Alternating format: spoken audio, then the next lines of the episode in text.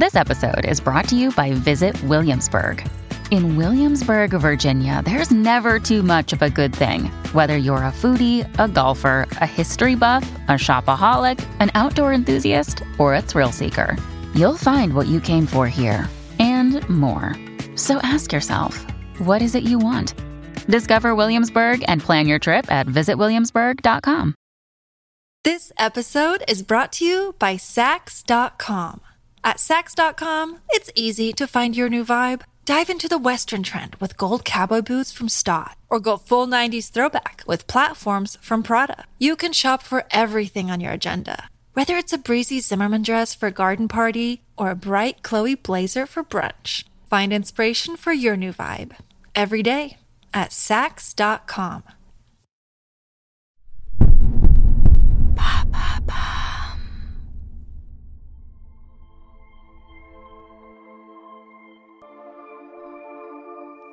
Gertrude Stein fut une figure majeure de l'avant-garde du siècle dernier, tant par son écriture que par sa collection de peintures qui contribua à la diffusion du cubisme. Une femme brillante, imposante de personnalité. Auprès d'elle, une autre femme, Alice Babette Toklas, une silhouette discrète dans l'ombre de sa compagne. Pour elle, aimer, c'est admirer, vivre dans l'ombre d'un génie, et exister à travers elle. Une histoire d'écriture, de peinture et de loyauté, une histoire d'amour. «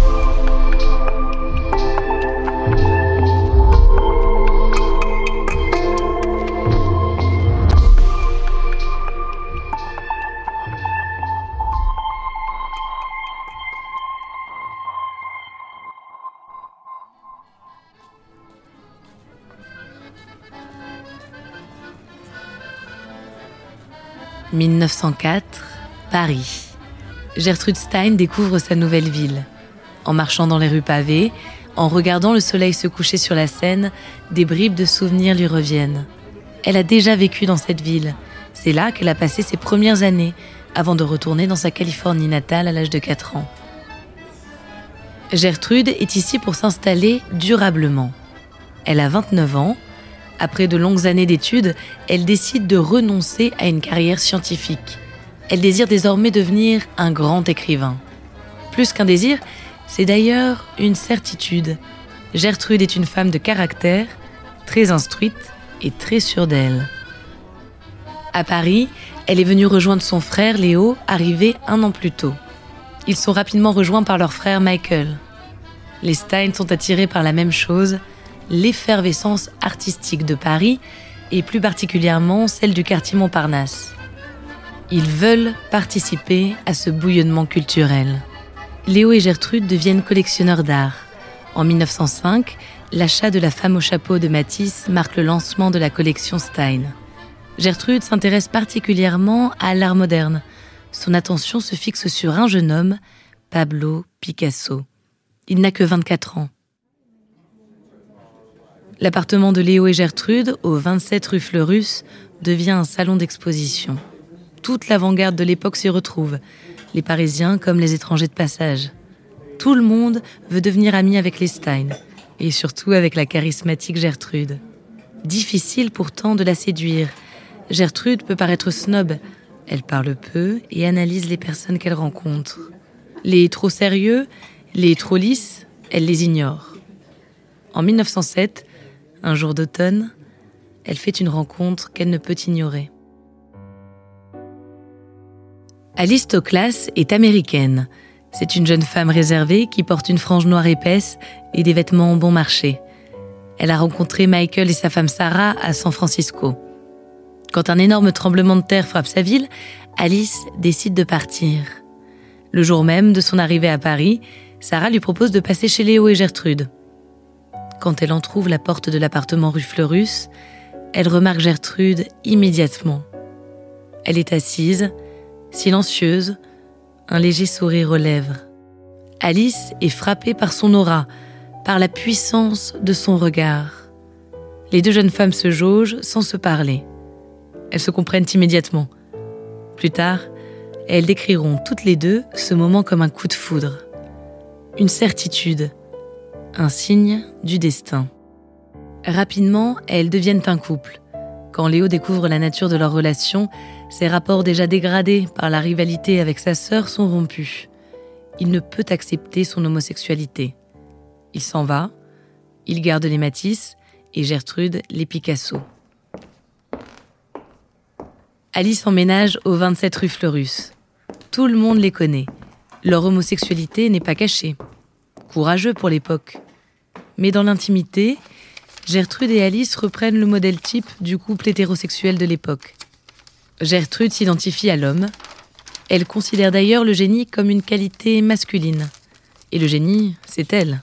C'est elle qui écrit, qui reçoit, qui marchande. Elle est absorbée par l'invention d'un nouveau style d'écriture, très expérimental et basé sur la répétition de mots et de phrases.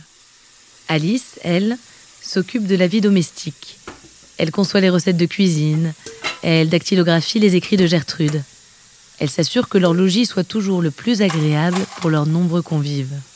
Alice est cuisinière, amante, muse ou secrétaire, toujours dans l'ombre de Gertrude. This episode is brought to you by Sax.com. At Sax.com, it's easy to find your new vibe. Dive into the Western trend with gold cowboy boots from Stott, or go full 90s throwback with platforms from Prada. You can shop for everything on your agenda, whether it's a breezy Zimmerman dress for a garden party or a bright Chloe blazer for brunch. Find inspiration for your new vibe every day at Sax.com.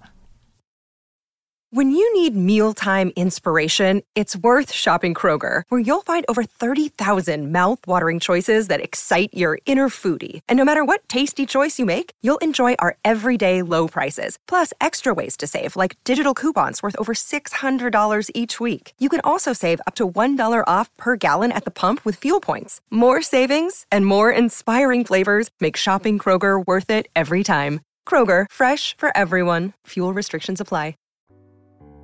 Son anonymat prend fin le jour où l'autobiographie d'Alice Bétoclas est publiée. Le livre n'est pas l'œuvre d'Alice, mais de Gertrude. C'est en réalité sa propre autobiographie détournée. Elle peut ainsi dire librement tout le bien qu'elle pense de son art, sans souci d'humilité. Elle décrit aussi Alice en faisant parler Picasso. La Miss Toclas, celle qui a des petits pieds comme une espagnole et des boucles d'oreilles de bohémienne, et dont le père est roi en Pologne, comme les Poniatowski. Mais malgré les apparences, la voix d'Alice compte pour Gertrude plus que n'importe quel autre. Chaque nouveau texte écrit est déposé sur l'oreiller de son amante dans l'attente de correction. Alice critique et aiguille Gertrude. Pour elle, il est normal de s'effacer face à sa compagne, tant elle est fascinée par son extraordinaire présence. Comme si vivre à ses côtés était en soi un privilège. C'est Gertrude qui retenait mon attention pendant les nombreuses années où je l'ai connue. Je l'ai connue jusqu'à sa mort, et toutes les années qui ont suivi ont semblé vides. Elle était une présence d'un brin doré, brûlé par le soleil toscan, une lueur d'or dans ses cheveux bruns chauds. Elle était habillée d'un costume en velours côtelé brun. Elle portait une grande broche de corail ronde, et quand elle parlait, peu, ou riait beaucoup, je pensais que sa voix venait de cette broche. C'était une voix différente de celle de n'importe qui d'autre. Profonde, pleine, veloutée, comme celle d'un grand contralto, comme deux voix. Avec la publication de l'autobiographie d'Alistoclas vient le succès. C'est le texte le plus facilement abordable de Gertrude et sa renommée dépasse la frontière des cercles intellectuels de Montparnasse. Mais avec la Seconde Guerre mondiale, Gertrude et Alice quittent Paris. Elles s'installent dans une maisonnette à Billignin, dans l'Ain. Des années calmes, durant lesquelles Paris leur manque. Quand elles retrouvent la capitale, plus rien ne semble pareil. En 1945, Gertrude critique la scène artistique pour la dernière fois dans la préface du catalogue d'exposition du peintre Francisco Rovira. Je rentrais à Paris après ces longues années passées dans une petite campagne, et j'ai eu besoin d'un jeune peintre, un jeune peintre qui m'éveillerait. Paris était merveilleux, mais où était le jeune peintre? Je regardais partout, mes contemporains et leurs suivants jusqu'au dernier. Je me suis promenée beaucoup, j'ai regardé partout, dans toutes les boutiques de peinture, mais le jeune peintre n'y était pas. Gertrude s'éteint un an plus tard, des suites d'un cancer. Pour la première fois, Alice doit lui dire adieu. Pour la première fois depuis leur rencontre, elle doit vivre pour elle seule et non plus à la lumière de sa compagne.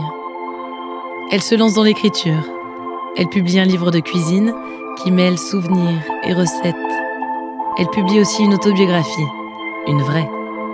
Jusqu'à sa mort, elle raconte sa vie avec Gertrude Stein, ses années de magie auprès de celle qui n'a jamais cessé de l'impressionner.